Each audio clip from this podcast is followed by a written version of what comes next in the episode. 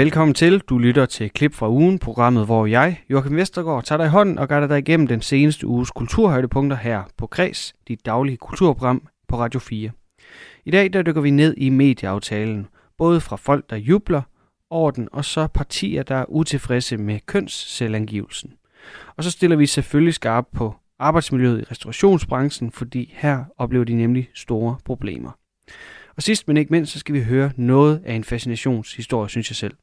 40-årig Harry Styles-fan, Brit, hun har næsten fået kureret hendes lydoverfølsomhed ved at lytte til popfænomenets musik. Så et program spækfyldt med mine højdepunkter fra ugen, der lige er gået. Det skal nok blive en rigtig fin start på din lørdag.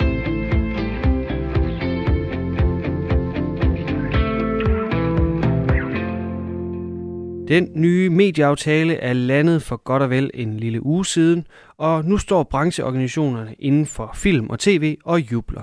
Hør hvorfor lige her. I lørdags præsenterede kulturminister Ane Halsbo Jørgensen samt støttepartierne Fri Grønne, Alternativet og Kristendemokraterne en ny medieaftale.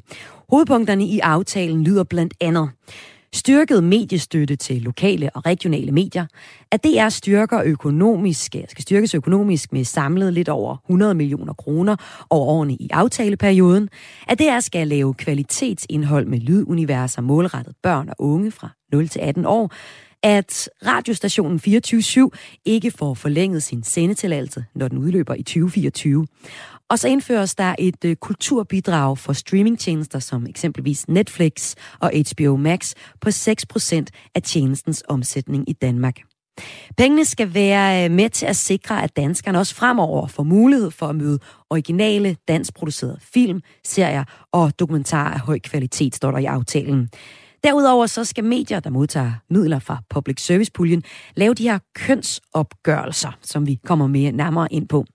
Aftalen er blevet modtaget med begejstring af de store brancheorganisationer for film og tv. Direktør i DFI, Claus Ladegaard, sagde sådan her om aftalen, da vi talte med ham tidligere i dag.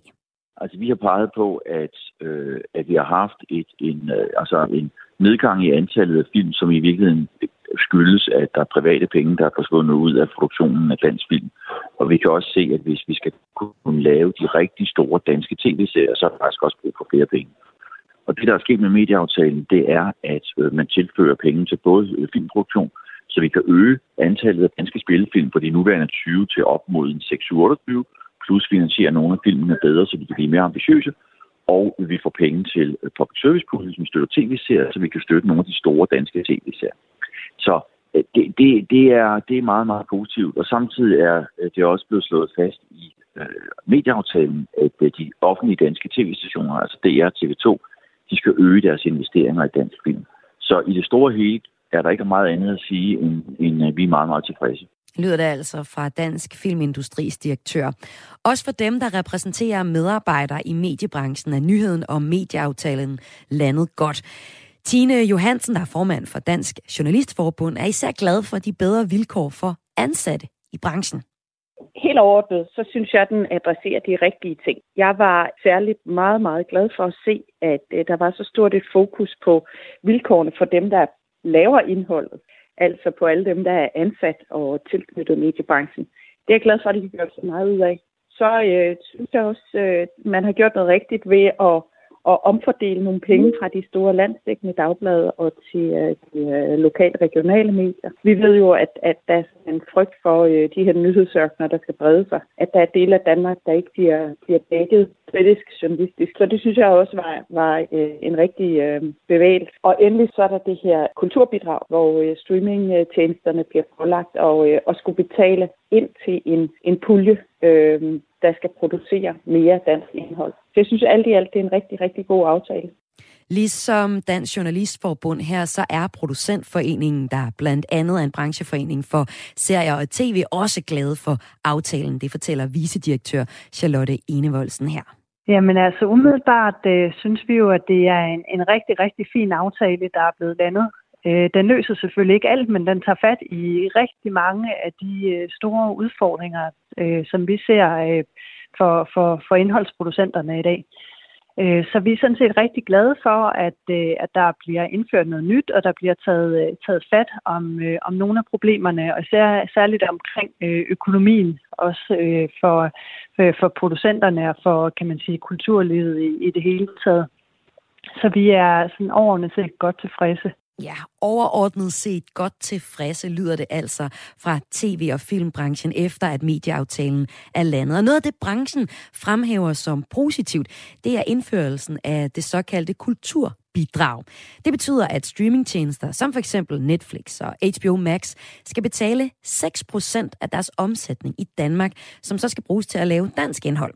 Pengene de fordeles med 50% til en større public service pulje og 50% til at øge tilskuddet til danske film. Streamingtjenesterne har mulighed for at søge deres egne penge i puljen, hvis de vil lave flere danske film og serier, som for eksempel Kastanjemanden og The Rain, som er på streamingtjenesten Netflix. Claus Ladegaard fra Filminstituttet mener, at det giver god mening at indføre det her, når det har til formål at styrke danske film vi har jo først og fremmest sagt, at der var et finansieringsbehov, når det drejede sig om det. Og øh, altså på, på sin vis er det mindre vigtigt for os, hvor pengene kommer fra. Nu kommer de fra et, øh, fra et streamingbidrag, eller fra et kulturbidrag fra streamingtjenesterne, øh, som ligner det, som stort set alle lande i Europa er i gang med at indføre, og det virker jo på mange måder også ret fornuftigt. Og han bliver bakket op af producentforeningens Charlotte Enevoldsen. Jamen, vi synes, det er helt fantastisk, at øh, vi nu får et kulturbidrag i Danmark. Man har jo lignende ordninger i flere andre europæiske lande, hvor man også har fundet ud af, at det er rigtig vigtigt at gøre en aktiv indsats for at øh, bevare det, det lokale nationale indhold.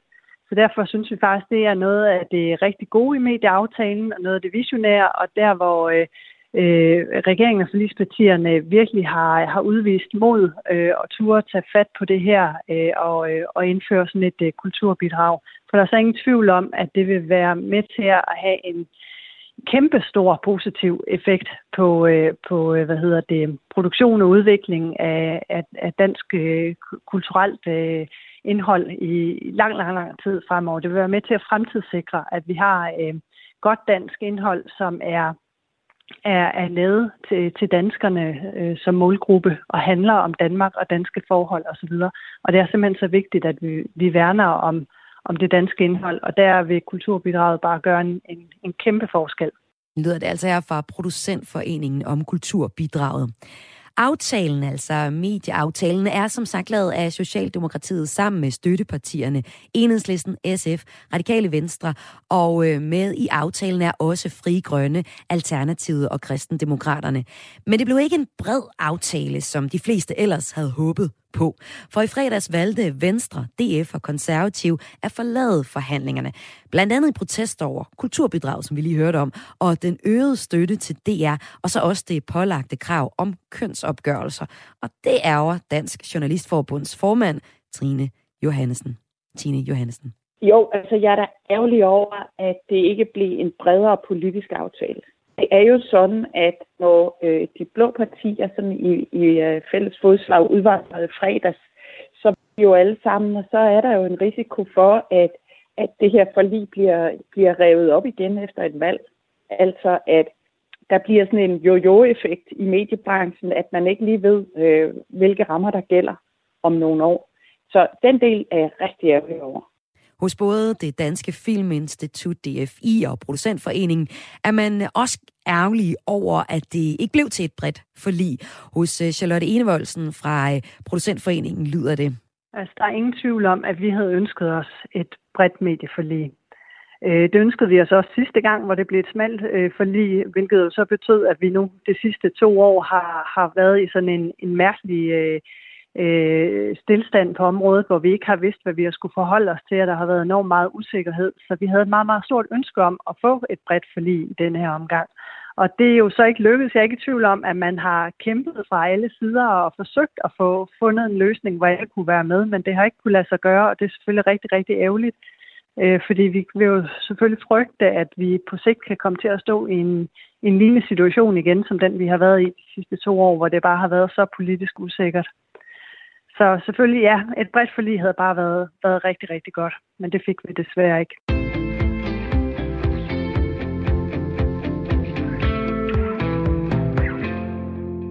Du lytter til et klip fra ugen med highlights fra den seneste uge i Radio 4's daglige kulturprogram Kreds. Næste indslag det er også om medieaftalen.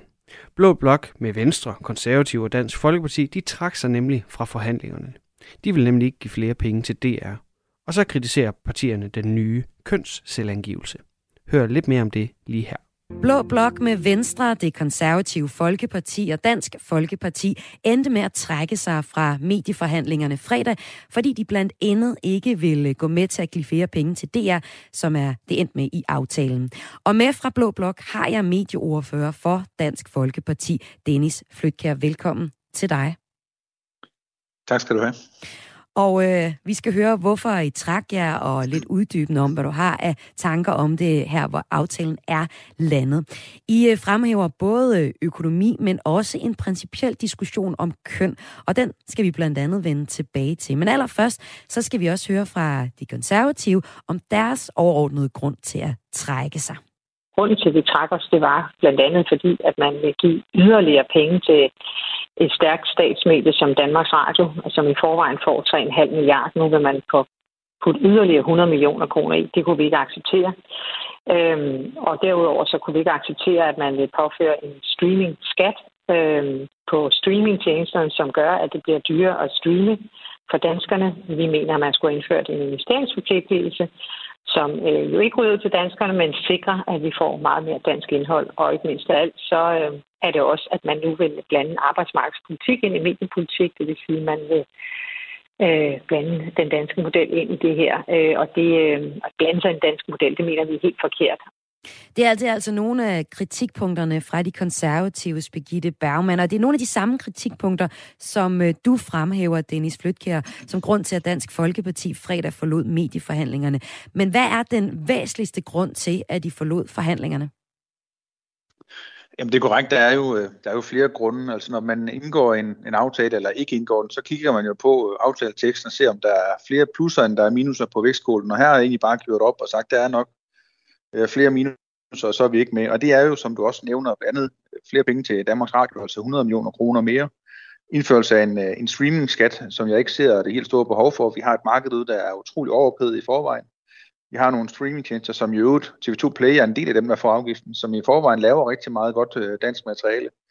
Men også lidt øh, andre ting, som ikke har været så meget fokus på. Blandt andet det, at man vil lave om på DR's bestyrelse, så der ikke længere er sådan en, en folkelig opbakning, men at det er kulturministeren, der skal udpege alle medlemmer, men også en manglende øh, udlægningsgrad på Danmarks Radio, altså hvor man siger til, til Danmarks Radio, at de skal, de skal bruge nogle flere penge af jeres, af jeres budget på at få nogle underleverandører til at lave en film, eller dokumentar mm. eller, eller andre udsendelser. Så der var sådan en bred palette af, ting, som vi, vi ikke var glade for, og specielt også den, som, vi, som du også nævnte, vi kommer tilbage til, altså mm. man skal til at lave kølsølvangivelser og andet lidt skøre ting. Men lad mig lige blive ved, ved øh, det er et øjeblik, fordi noget af det, som øh, Dansk Folkeparti historisk har, har gået til medieforhandlingerne med, det er at styrke de regionale medier. Og øh, det er jo faktisk også en del af DR's opgave. Så jeg kunne godt tænke mig at høre dig, kan regionerne ikke styrkes gennem DR, der nu bliver styrket de nye medieforlig? Jo, men det er bare ikke det, der er lagt op til med de 100 millioner kroner mere, man får. Øh, og vi er sådan set enige i den anden del af aftalen, for der er selvfølgelig også plusser, altså noget, der er godt, og det er jo styrkelse af lokale og regionale medier, og også uaviser får lov til at få nogle, nogle flere midler. Fordi det er jo noget, der er en del af det både lokale demokrati, og noget, der skaber øh, sammenhold ude i det lokale samfund, at man kan ja, se, hvornår er der faste lavn over ved bageren, eller jubilæum over i virksomheden, eller er der fodboldturnering over i halen. Det er jo vigtigt også for det lokale sammenhold, men, men jeg tror også, man skal væk fra, det er i hvert fald øh, mit argument, at, at, at for at der skal være noget, der er public service, eller noget, der er lokale nyheder, så behøves det ikke nødvendigvis være Danmarks Radio, som skal, som skal levere det. Altså, de får jo 85 procent af den samlede støtteordning allerede nu. Altså, og jeg synes jo godt, man kunne prøve at få nogle af de midler ud, for eksempel i en øget public service pulje, eller, eller støtte i større grad til lokale medier. Så det har altså været noget af grunden til, at Dansk Folkeparti har trukket sig fra medieforhandlingerne, som altså øh, landede her i, øh, i weekenden med et uh, smalt medieforlig. Og øh, det er jo så ligesom økonomien i det. Så er der også en principiel diskussion, som du har været ude at udtale sig om. Det er en ting, som både Dansk Folkeparti og Konservative kritiserer, det er kravet om de her såkaldte kønsselvangivelser. Vi skal lige skal se på, hvad det går ud på. Så kan man sige sådan, øh, hvor mange chefer der er på DR, der er kvinder, hvor stor en andel af værterne på TV2, der er mænd, og hvordan det ser ud med kønnene på de eksperter, der udtaler sig i nyhederne. Det er den her slags opgivelser, som muligvis i fremtiden vil fremgå i de her øh, mediers øh, kønsselvangivelser, som de skal aflevere, hvis de gerne vil modtage mediestøtte eller penge fra public service puljen. Og øh, ligesom dig, Dennis Flytkær, så kritiserer konservatives medieordfører Birgitte Bergman også den her pointe. Jamen, jeg synes, det er tudetosset, at man skal indføre en kønsselvangivelse nu øh, for, for de, øh, som søger i public service puljen. Altså, og der står blandt andet han, hun og andet. Altså, i min verden og i den konservative verden, der er kun to køn. Og det, man nu skal lave en kønsenergivelse, synes vi er, er øh, byråkrati og, og fjollet, i stedet for at se på, hvad er det for noget kvalitet og kompetencer og indhold, der bliver produceret, men ikke så meget om det er øh, den mandlige eller den kvindelige, øh, der producerer det, eller som regeringen har lagt op til nu i den her aftale, andet. Øh, og den, den dagsorden vil vi simpelthen ikke købe ind på af to årsager. Der er kun to køn. Og den anden årsag er, at, øh, at lad os nu fokusere på kvalitet og indhold, i stedet for, øh, om det er mandlig eller kvindelig eller andet, øh, der skulle have produceret indholdet. Dansk Folkeparti's Dennis Flytkjær, er du enig i øh, det her, som Birgitte Bergman fra Konservativ siger? Ja, det er det. Jeg, jeg synes altså, det er tosset, at vi som øh, politikere skal sidde i sådan en medieaftale, og så, så pådutte alle medier. Altså, det er jo ikke kun Danmarks Radio 2, det er jo alle aviser, og det er folk, der laver film og alt muligt andet, som får støtte, de skal nu så opgøre netop, som øh, Birgitte Bergman også siger, i han, hundet og andet køn. Er det særligt det her synes, andet køn, der altså. er, er problematisk for dig? Nej, altså, det er hele præmissen i, at det er et problem. Altså, jeg synes jo, det er mærkeligt, at man nu siger til Danmarks Radio, at når I spiller julemusik, så skal der være lige meget mande- og, og kvindemusik. Kunne man forestille sig, at der var et, et, et pigekor, der lavede en god stykke musik, som så spillede, jamen, så skal det så være være mænd på resten af sendefladen den mm. dag. Altså det, det virker altså bare for gakket for, for mit vedkommende. Altså, og, og det, det går ind i sådan en præmis om, at det er et, et problem, at man spiller mere kvindemusik i en periode. Altså det kan jo godt være, at der er en uge, hvor det er Kim Larsen, der hitter, og næste uge, så kan det være Sanne Samuelsen, og det synes jeg, der er ganske fint.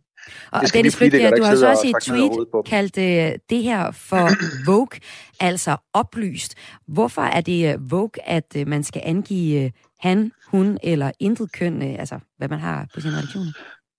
Jamen, det er jo en del af den her, jeg vil kalde det lighedsfascisme, eller kønsfascisme, der er ved at blive trukket ned over hovedet på danskerne. Der er sådan lidt uh, svenske tilstande, hvor, hvor alt skal være fuldstændig lige, og det skal digiteres fra politikernes side. Altså, når man bare kigger på, på statsanerkendte øh, museer i dag, så er der 30 stykker, hvor er de 22 er kvindelige som direktør. Det synes jeg overhovedet ikke er noget problem.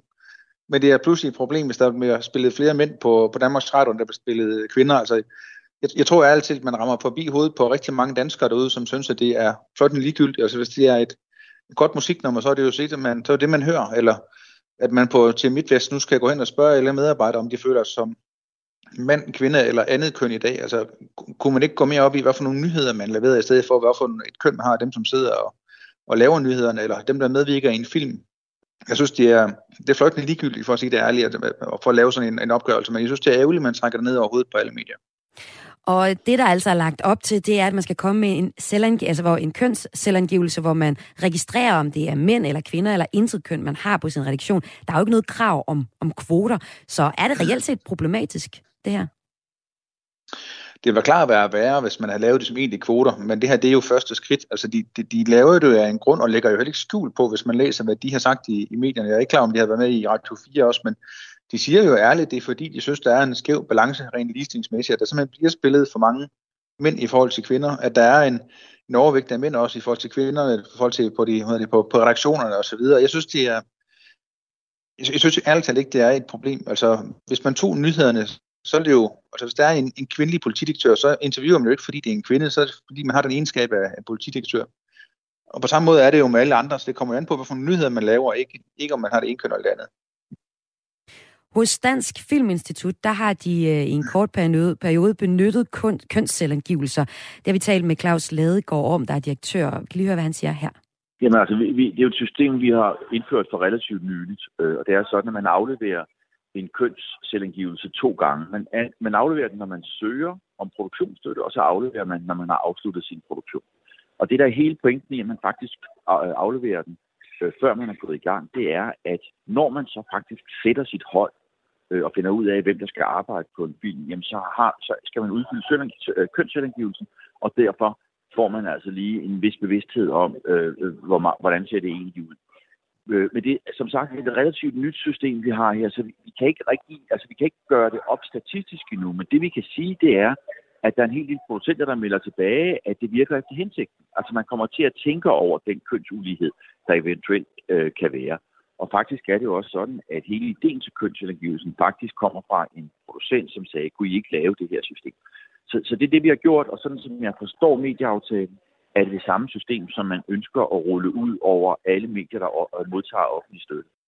Så Dennis Flytkjær, her, her hører vi jo sådan set øh, Dansk Filminstitut øh, fortælle, hvordan det fungerer rigtig godt med, at man bliver opmærksom på, om man har mange kvinder eller mange mænd i, øh, på sin arbejdsplads. Kan det ikke være fint at blive opmærksom på det?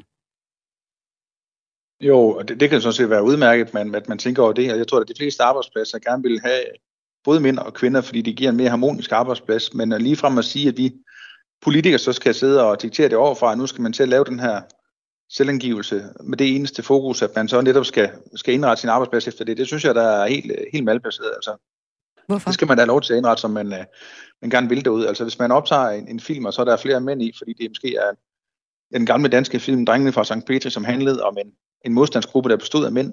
Men er det så et problem, at der ikke er nogen kvinder med i den? At det er det jo altså åbenlyst ikke. Omvendt kan der være film eller musik, der bliver spillet, hvor der udelukkende består af kvinder, er det ikke. Altså det, det er jo ikke et problem for os øh, i Danmark, så jeg synes, det er noget, noget pjat, rent ud sagt, at man prøver på at lave sådan nogle øh, kønsangivelser, både på, på mænd, kvinder og også andet køn. Altså.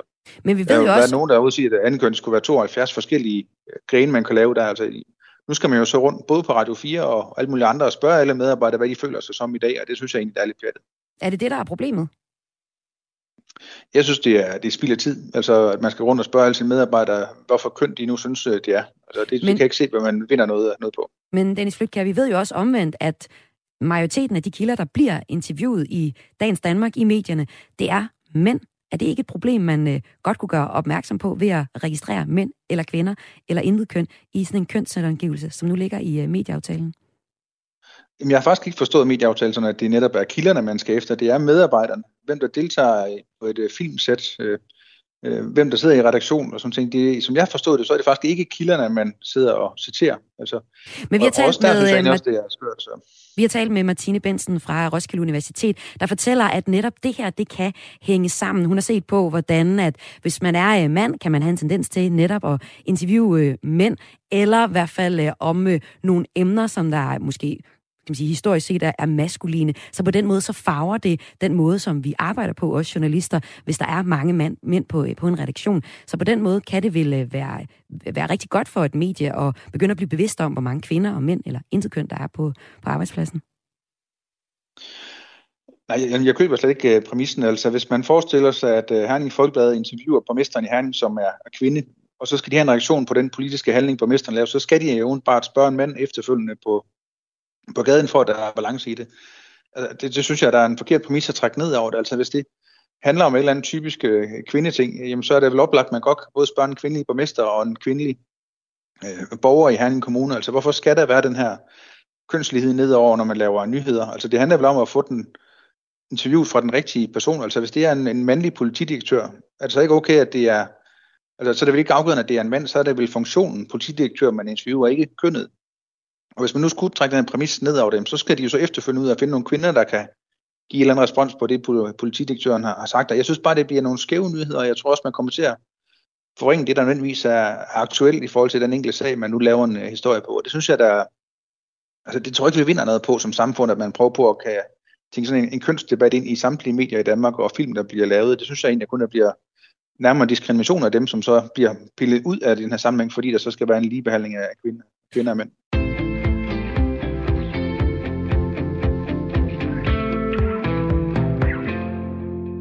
Og du lytter stadigvæk til klip fra ugen med highlights fra den seneste uge i Radio 4's daglige kulturprogram Kreds. Og nu skal vi til noget fra restaurationsbranchen. Her der oplever man nemlig problemer med arbejdsmiljøet, og du kan høre mere om hvorfor og hvordan det står til med det. Medierne har gennem det seneste år kunne berette om flere dårlige sager i restaurationsbranchen, hvor en hård tone og et sexistisk arbejdsmiljø er blevet kritiseret.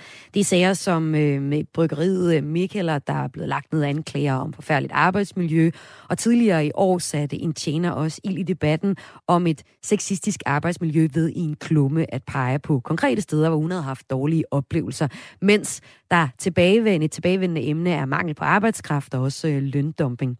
Og derfor så bliver det også et af temaerne, altså dårligt arbejdsmiljø i restaurationsbranchen, når man fra den 3. juni kan komme til Madens Folkemøde på Lolland.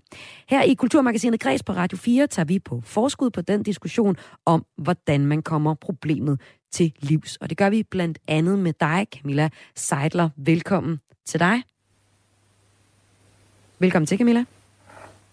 Mange tak. Du er kok og driver restauranten Lola i København, hvor du særlig har haft et fokus på arbejdsmiljø. Og også velkommen til politisk chef i DRC, Danmarks Restauranter og Caféer, som er altså en brancheorganisation for restauratører. Freja Brandhøj, velkommen til dig.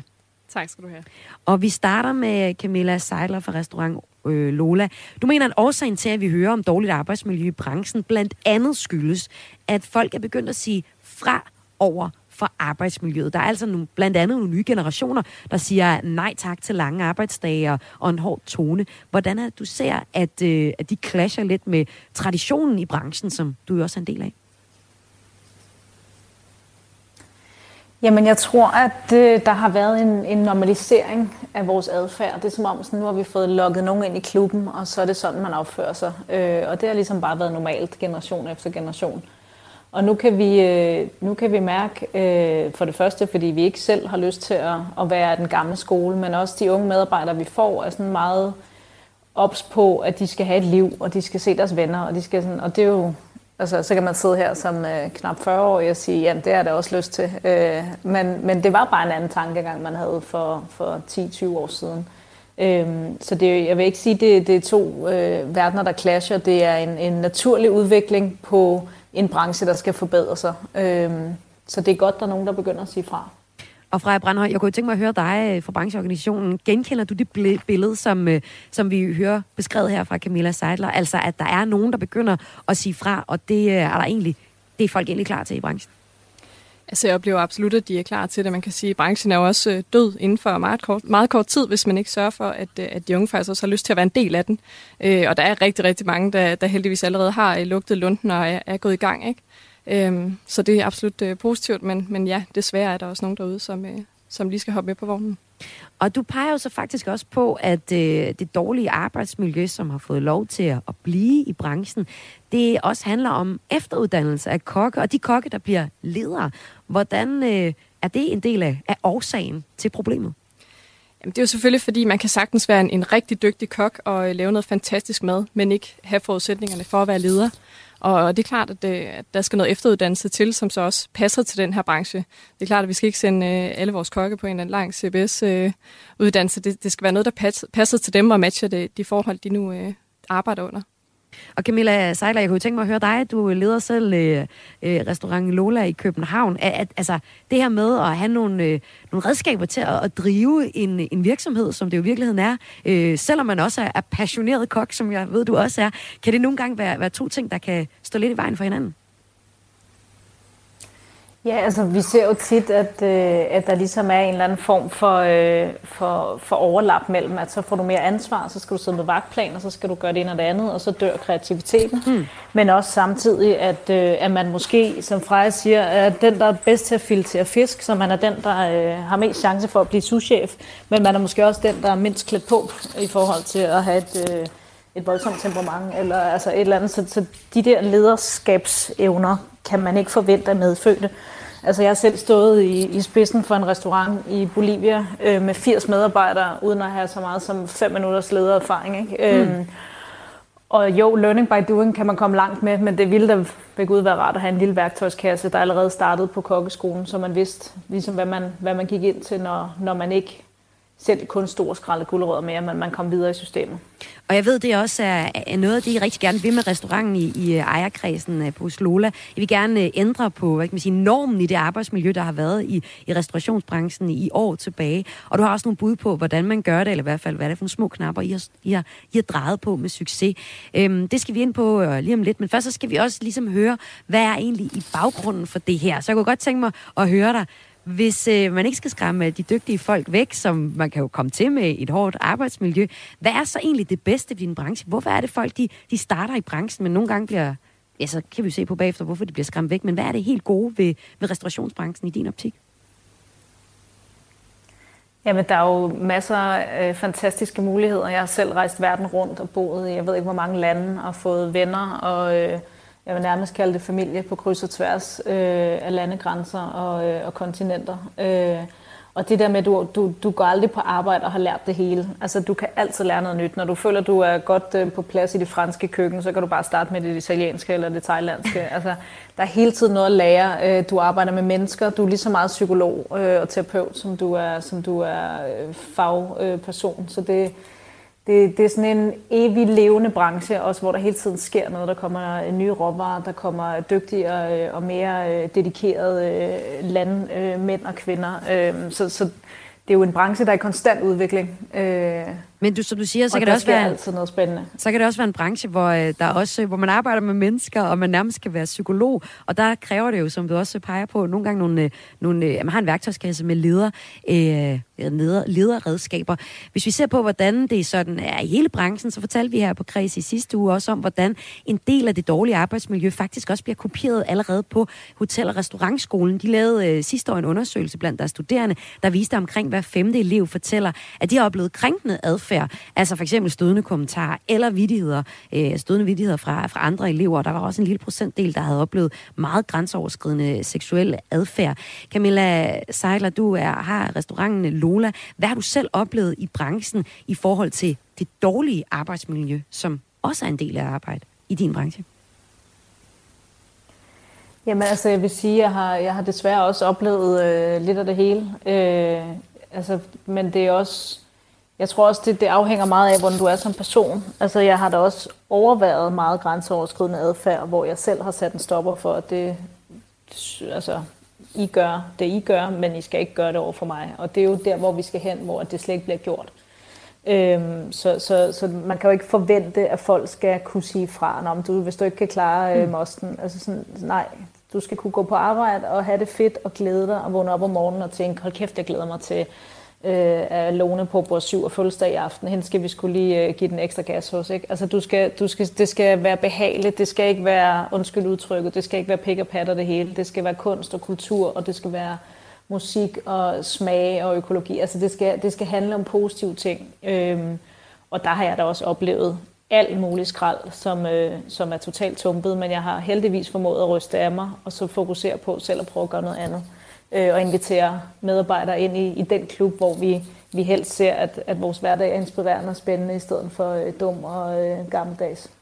Og lige præcis, det er jo også et af emnerne på Madens Folkemøde til juni, hvor I fortsætter den snak, vi øh, taget hul på, kan man sige, her i Kulturmagasinet øh, Kreds på Radio 4 i dag.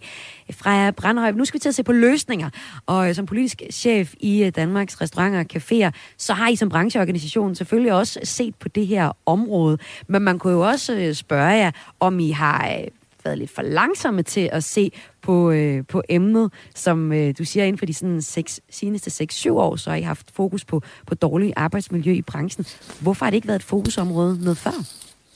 Og jeg vil sige, det, det har det bestemt også. Det eneste, altså det vi sådan ekstra har, har gjort her de sidste 6-7 år, det er selvfølgelig at gå ind og så finde nogle, nogle helt håndgribelige værktøjer, og det har vi gjort ved at, øh, at gå ind i hele det her UN Global Compact, øh, øh, den verden, øh, hvor man så ser på menneskerettigheder. Det lyder meget højt flyvende, men, men det er jo øh, også så, så så simpelt som, at man øh, hvad hedder det, både rådgiver og også øh, får en masse virksomheder igennem nogle forløb, hvor de lærer noget om øh, alt fra, øh, øh hvad hedder det... Øh, tone, sexisme, man skal holde, hvad hedder det, eller ikke sexisme, man skal være god til at informere sine medarbejdere om at holde nogle pauser, man skal have en ordentlig onboarding, man skal, øh, man skal sørge for, at der er nogle, nogle basale og, øh, og helt fundamentale vilkår i nogle ansættelseskontrakter. Øh, man skal, som, øh, som Camilla også siger, altså hele tiden i talesæt i hverdagen, hvad, hvad er det for et sted, vi har? Øh, hvad er det for en kultur, vi gerne vil, øh, vil skabe? Øh, og så har vi øh, selvfølgelig sådan noget som øh, pension til timelønnet, øh, og det lyder øh, meget øh, kedeligt, men, men, men de der helt basic ting, som i mange brancher øh, allerede eksisterer, men som, som øh, desværre øh, først er, er, blevet en ting øh, i restaurationsbranchen her inden for de sidste år. Mm. Og så har vi jo selvfølgelig arbejdet seriøst med det her i øh, 6-7 år, men jeg vil sige, der har ikke rigtig været øh, den store motivation i selve branchen mm. før, før de sidste 2-3 år. Øh, og det er jo selvfølgelig også det er jo selvfølgelig super ærgerligt, men det er jo også bare desværre øh, nogle gange det, der skal til, at der kommer nogle dårlige tal eller nogle grælde eksempler, øh, som ikke burde have fundet sted, men som så øh, på den positive side jo er løftestang til, at folk finder ud af, at det her faktisk øh, det, det er et område, man skal gå ind på og gøre noget ved. Camilla Seiler, som, øh, som kok selv, kan du genkende det, øh, vi, vi hører fra Brandhøj sige her, altså at det er også en branche, restaurationsbranchen er også en branche, som egentlig har, øh, har ikke ligesom orket at kigge på det her emne, før der er kommet nogle rigtig grælde eksempler, som vi blandt andet har hørt i, i medierne de seneste år. Sådan et eksempel som Mikkeler, altså den her, øh, den her, det her bryggeri, som øh, har problemer med, med arbejdsmiljø også. Jamen, jeg tror ikke, det er så meget, at vores branche ikke har orket at kigge på det. Jeg tror, det vi som samfund egentlig troede, det var en opgave, vi havde løst. Øh, og så indtil vi begyndte at finde ud af, at det havde vi faktisk ikke. Og det kræver nogle gange, at der er nogen, der står frem, og så kigger vi alle sammen på dem og sådan, åh, hold da kæft, ikke? Og så kommer der en til, og en til, og en til, indtil vi lige pludselig er nødt til at anerkende, at den måske ikke var helt løst. Øh, så, så altså, der er ingen tvivl om, at der var engang øh, med restauratører med kæmpe store fede øh, biler for sorte penge og øh, store tykke cigarer.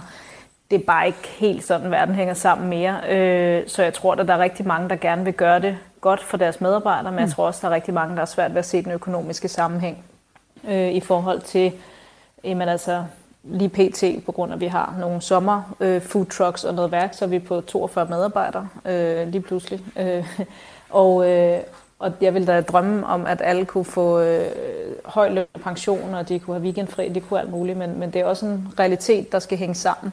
Hvorfor sætter I ikke øh, priserne der var vi,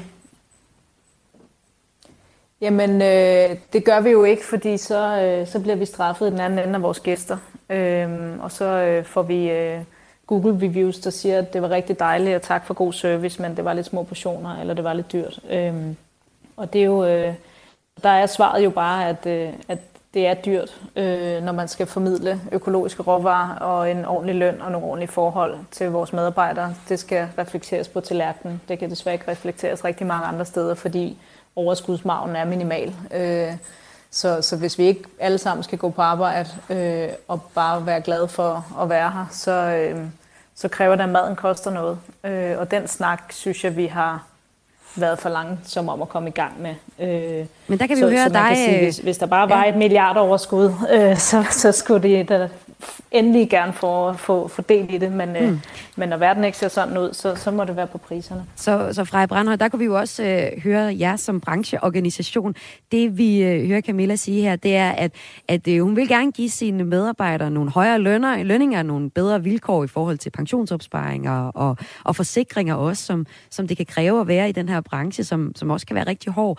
Øhm, men at det er svært at tage de priser, der skal til øh, for maden, fordi også kunder øh, simpelthen ikke gider betale for dem. Har I også en opgave der fra Brandhøj i at, at fortælle kunderne, at der skal betales noget mere for, øh, for øh, at gå ud og spise, for at der at kan være nogle ordentlige arbejdsvilkår i branchen?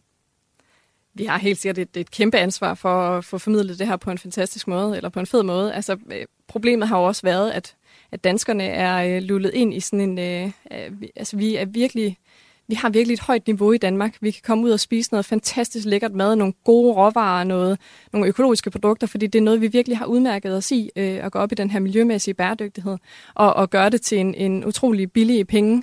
Og, øh, og, og så er vi måske skruet ned for andre parametre, som så bliver den her, øh, måske den sociale bæredygtighed.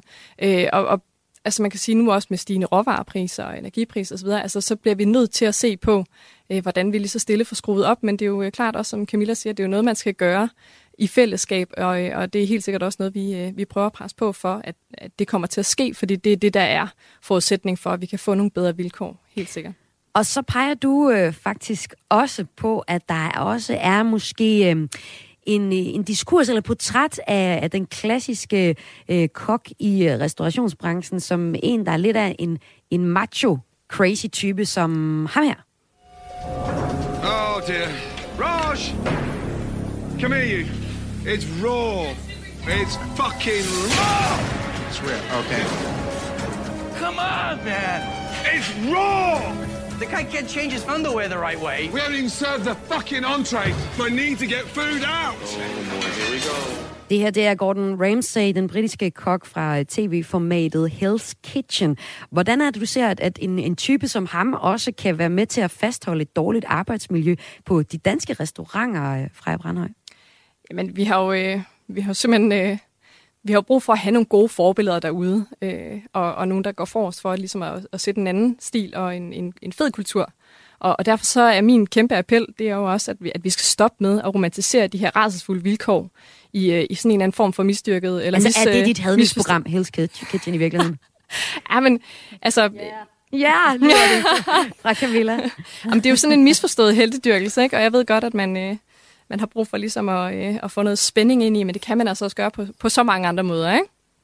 Camilla Seidler, øh, en del af det, I har gjort for at skabe et bedre arbejdsmiljø, er jo også bare tale om, at I ikke tolererer sexisme eller racisme. Men er det også at gå udenom om typer, der synes sådan en som Gordon Ramsay er, er fed?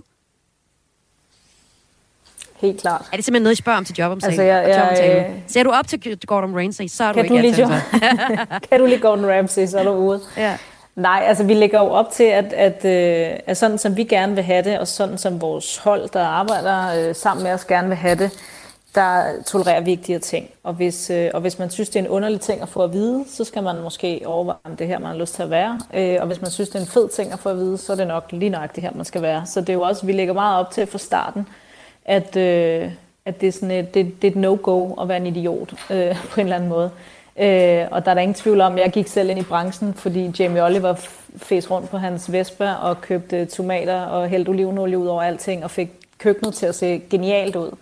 Og jeg tror heller ikke, der er nogen tvivl om, at vi har så dårligt ry nu, netop på grund af Gordon Ramsay-programmer og den der, øh, altså igen en, en okayhed af, at selvfølgelig skal man rose den der folk, fordi at forretten er forsinket. Sådan, det er bare mad, slap dog lige af, ikke? Altså, øhm, og med et sødt smil og en undskyldning til gæsten, så er jeg sikker på, at alt går. Øh, så, så, så nej, vi, øh, vi ansætter ikke folk, der er fan af Gordon Ramsay, tror jeg. Nu øh, har jeg både øh, en kok med fra restaurant Lola, jeg har også øh, en med fra brancheorganisationen Danmarks Restauranter og Caféer her i Kulturmagasinet Kreds i dag til en samtale om, hvordan man gør op med det dårlige arbejdsmiljø i restaurationsbranchen. Det er en øh, samtale, som fortsætter på Madens Folkemøde, der er til, øh, der foregår mellem den 3. og den 4. juni. Og jeg kunne tænke mig afslutningsvis lige at spørge jer, hvad I tænker er det vigtigste, som jeres branche går videre med for at undgå øh, dårligt arbejdsmiljø. Jeg klar over, at det også er en, en samtale, vi har i hele, øh, i hele vores samfund om, hvordan øh, vi behandler hinanden godt. Men hvad er sådan det vigtigste i restaurationsbranchen? Hvis jeg nu starter med dig, Freja Brandholm, hvad er så det vigtigste øh, for dig og for, for budskabet at, at give videre til, til branchen eller til os gæster? Jamen, øh, vi synes helt klart, at det her det primært handler om ledelse og, øh, og efteruddannelse så synes vi, det handler om, øh, om at få gang i hele den her øh, HR-rådgivningsproces. Øh, vi synes, det handler om de der helt strukturelle, fundamentale, fundamentale ting, som, øh, som ansættelseskontrakter, øh, ja, en personalehåndbog og ja, sådan noget. Så ja. rammerne ligesom er, øh, er i orden, ikke? Rammer med en god leder. Og hvad siger du, Camilla Seidler, supplerende? Jamen, jeg er meget enig. Øh, jeg er selv i gang med et uh, Human Resource Management kursus af samme årsag, så vi kan få alle de der ting fuldstændig på plads. Øhm, og så synes jeg, det er vigtigt, at, øh, at det faglige øh, udvalg og, øh, og Horesta 3F kigger ind i, hvad uddannelsen skal omfavne, og man ikke burde blive klædt bedre på til, til ledelse fra en tidlig start i, i faget. Øhm, og så en sidste bøn til gæsterne om, at, at vi har svært ved at, at få, øh, få faglært personale i vores branche, så man skal være rigtig sød ved den tjener, man har, når man er ude at spise, fordi de gør det så godt de kan. Og det er ikke sikkert, at de har taget en fireårig uddannelse, men de er trods alt mødt op på arbejde og kommer med de bedste intentioner. Så det må man godt møde dem med. Så lød opfordringen øh, herfra, og pøj pøj med diskussionen fremadrettet.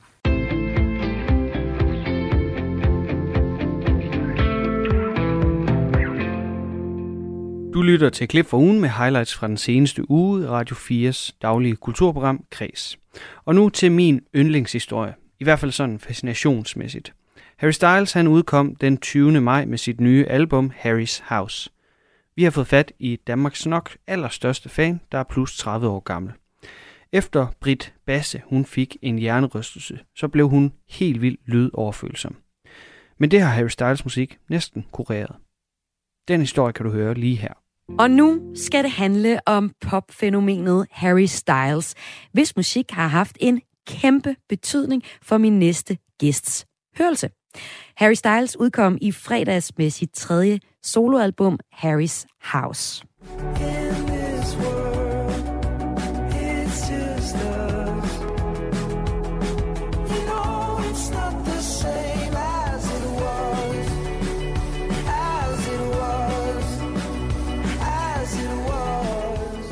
Det nye album har allerede fået en rigtig fin modtagelse. Alle 13 sange fra det nye album er på top 50 over mest lyttede numre i Danmark på Spotify. Og politikken smider 5 ud af 6 stjerner efter albummet, og det internationale medie The Guardian giver 4 ud af 5 stjerner. Harry Styles er for mange kendt fra boybandet One Direction, men de seneste år har Harry Styles øh, der er gået solo og har haft stor succes med at gøre op med for eksempel emner som seksualitet og kønsnormer. Og det har været i form af nytænkning af tøjstil. For eksempel har han optrådt i kjole på forsiden af modemagasinet Vogue.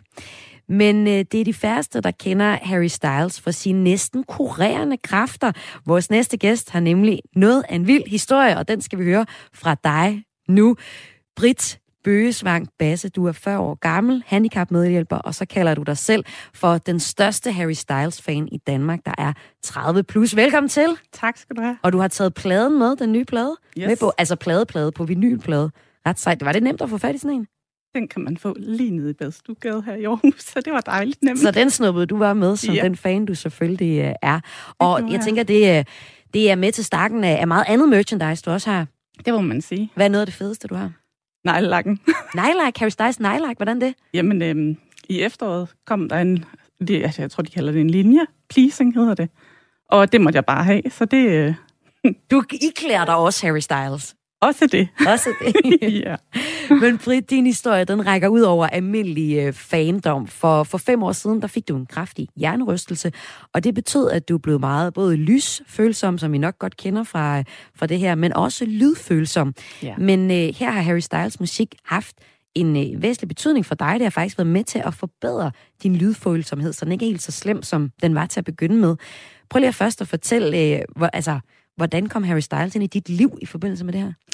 Jamen, øh, i 2015 slog jeg hovedet, og øhm, efter det, så alt lyd, det var simpelthen besværligt. Øh, Hvordan besværligt? Jamen, min hjerne, jeg havde det simpelthen som om, der var fyrværkeri i venstre side af hjernen. Øhm, og det var helt ned til bestik, når man spiste med sin familie og i den dur. Og så, øhm, jamen, så har der faktisk været fem år, hvor jeg næsten ikke har hørt musik. Og hvis jeg skulle ud og købe tøj, så ringede jeg ned til tøjbutikken og spurgte, om de ville slukke musikken, når jeg kom. Undskyld, når jeg kom. Så det var meget sådan på alle måder besværligt. Og det er det også stadigvæk, hvis jeg skal føre samtaler, der er musik i baggrunden. Undtagen Harry Styles. Og det kommer så, så af, at øh, min datter, hun kom tit med nogle numre og siger, må den her vil jeg gerne have, at du skal høre. Øh, og neurologen havde hele tiden sagt til mig, at jeg skulle træne en ting ad gangen. Og musik var bare ikke det, jeg havde prioriteret. Men min datter kommer så med øh, Watermelon Sugar, Harry Styles' hit. Og øh, den hører vi så. Og så deraf, så tænker jeg, hov, det gik da egentlig meget godt. Det var ikke så slemt.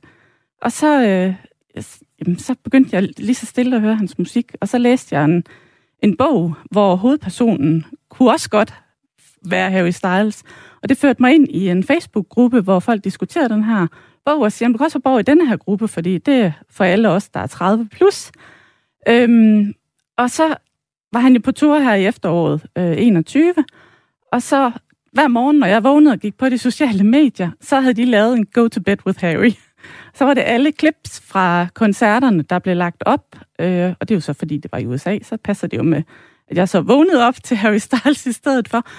Og så efter noget tid, så gik det op for mig, at jeg var jo faktisk i gang med det, neurologen havde sagt, at jeg kunne træne min hørelse ved at høre nogle små klip indimellem. Og på den måde, så begyndte jeg så at høre hans albums, dem der var ude på det tidspunkt, og er blevet meget, meget bedre til musik ude i tøjbutikkerne, til sociale sammenkomster og alting. Det er stadigvæk svært, hvis jeg sådan skal koncentrere mig om samtale, men det der med at være i et rum med musik, det går faktisk rigtig godt. Men det hele det startede altså med, at din datter kom med det her nummer. I don't know if I could ever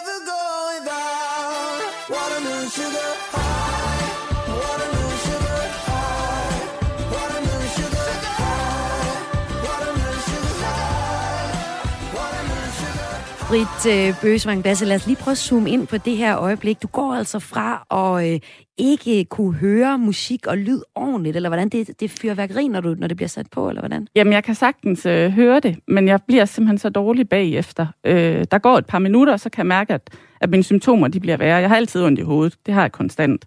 Øh, men det bliver meget værre, og min koncentration ryger. Hvis jeg ikke sådan ligesom stopper op og lytter efter kroppens signaler, så mister jeg faktisk balancen. Øh, men det her, det fungerer. Så du har det okay nu? Ja, det har jeg. Det har jeg. Øhm, jeg tror, det er noget med, at, at rigtig mange af hans numre bliver jeg bare glad af. Øh, jeg tror, det, øh, det der med, at man pludselig begynder at kan danse igen og bevæge sig lidt, det tror jeg gør rigtig meget for det. Fordi nogle de siger, hvorfor er det lige ham? Det kan jo være alt, alt, alt muligt andet musik. Og hvor jeg siger, jamen, det er det ikke. Der er noget med hans stemme, som min hjerne godt kan lide, og det er jo bare rigtig fedt for mig. Og så er der jo også øh, noget med hele hans person, som rigtig mange godt kan lide. Vi øh, har her på øh, Græs talt med forskellige Harry Styles fans, og vi skal lige høre fra nogle af dem. Vi starter med øh, Josefine, der fortæller, hvorfor hun er så stor fan af Harry Styles. For her handler det ikke så meget om hørelsen. Her handler det bare om, hvor fed de øh, synes, han er.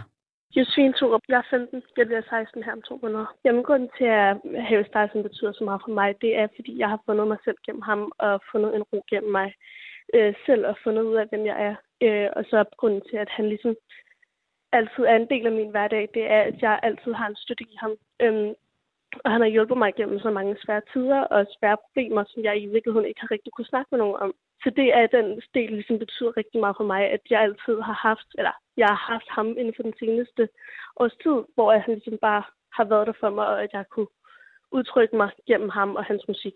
Jeg hedder Kaja Deisler, og jeg er 17 år og bor i Bjergerskov. Det Harry Styles betyder for mig er, at han er rigtig god til at få mig til at føle mig sikker, og han gør mig glad, blandt andet igennem hans musik, men også bare fordi han er en super god person og en super sød person, der bare tænker meget på alle og vil gerne have, at vi alle sammen skal have det godt. Og det beundrer jeg rigtig meget, og som sagt, hans musik skaber det her sikre sted for mig og hjælper mig igennem tider, hvor jeg kan have det svært. Der giver hans musik mig virkelig ro, og det giver mig virkelig sådan en tryghedsfølelse. En tryghedsfølelse hører vi jo blandt andet en fortælle her. Det er jo nogle ret unge piger, som vi hører her, er kæmpe fans af Harry Styles. Hvordan øh, kan du spejle dig i noget af det, de siger her? Ja, det kan jeg godt. Jeg synes, det der med... Øh, han... Altså, beklager, men du er jo lige 40. ja. øhm, det her med, at han går meget... Han siger, treat people with kindness. Øhm, og det synes jeg, det er også det, han viser. Altså, når det er, at man ser ham på de sociale medier, eller ja, i det hele taget i, på medierne, så er han, øh, han er helt vildt imødekommende, og samtidig, så er han også lidt af et mysterie. Vi får ikke altid helt, altså, det hele er hvide, og det, det synes jeg jo er super fedt, øh, at han kan blive ved med at lokke på den måde også. Øhm, Ja, men det er helt sikkert, at, at det, de siger med, at, at han kan hjælpe og på den måde musik, og han gør os glad, det kan jeg i hvert fald genkende rigtig meget. Og øh, faktisk er det jo sådan, at du har trænet dine ører op til, at øh, du skal til koncert den 3. juli i Royal ja. Arena. Ja. Øhm, og jeg gætter på, at du ser meget frem til det. Kan dine ører nu godt holde til sådan en hel koncert? Altså, har du prøvet det før? Nej, det har jeg ikke. Jeg har ikke været til koncert siden 2012. Så det er rigtig mange år. Men det tror jeg, øh, at det kan. Og jeg har selvfølgelig planlagt efter, at jeg ved, at jamen, jeg får det, jeg kalder en regning, øh, når jeg laver sådan nogle ting, som er ud over det gennemsnitlige, jeg ved, min hjerne kan holde til. Men så skal man planlægge efter det, og så går det sikkert også. Jeg glæder mig i hvert fald rigtig meget. Hvad tror du, regningen bliver efter sådan en Harry Styles-koncert? Jamen, det bliver nogle dage i seng med migræneanfald og ekstremt ondt i hovedet. Øhm, men det tænker jeg så, at det er, det er det værd. Altså for mig, der handler det om, at, at en gang imellem, så skal jeg have den der gulderod, selvom jeg ved, at, at der kommer, ja, som sagt, en regning. Det tror jeg at man som menneske er nødt til, når man er i den situation, jeg er i. Tror du nogensinde, du vil kunne tage til en, en Harry Styles-koncert og så, og så høre det hele, uden at skulle betale en regning med at have det dårligt efterfølgende på grund af din hjernerystelse? Nej, det tror jeg desværre ikke. Men jeg tror helt sikkert, at jeg kan leve højt øh, mentalt på sådan nogle oplevelser rigtig længe. Det er i hvert fald derfor, at jeg bliver ved med at ja, dykke så meget ind i hans musik og hvem han er.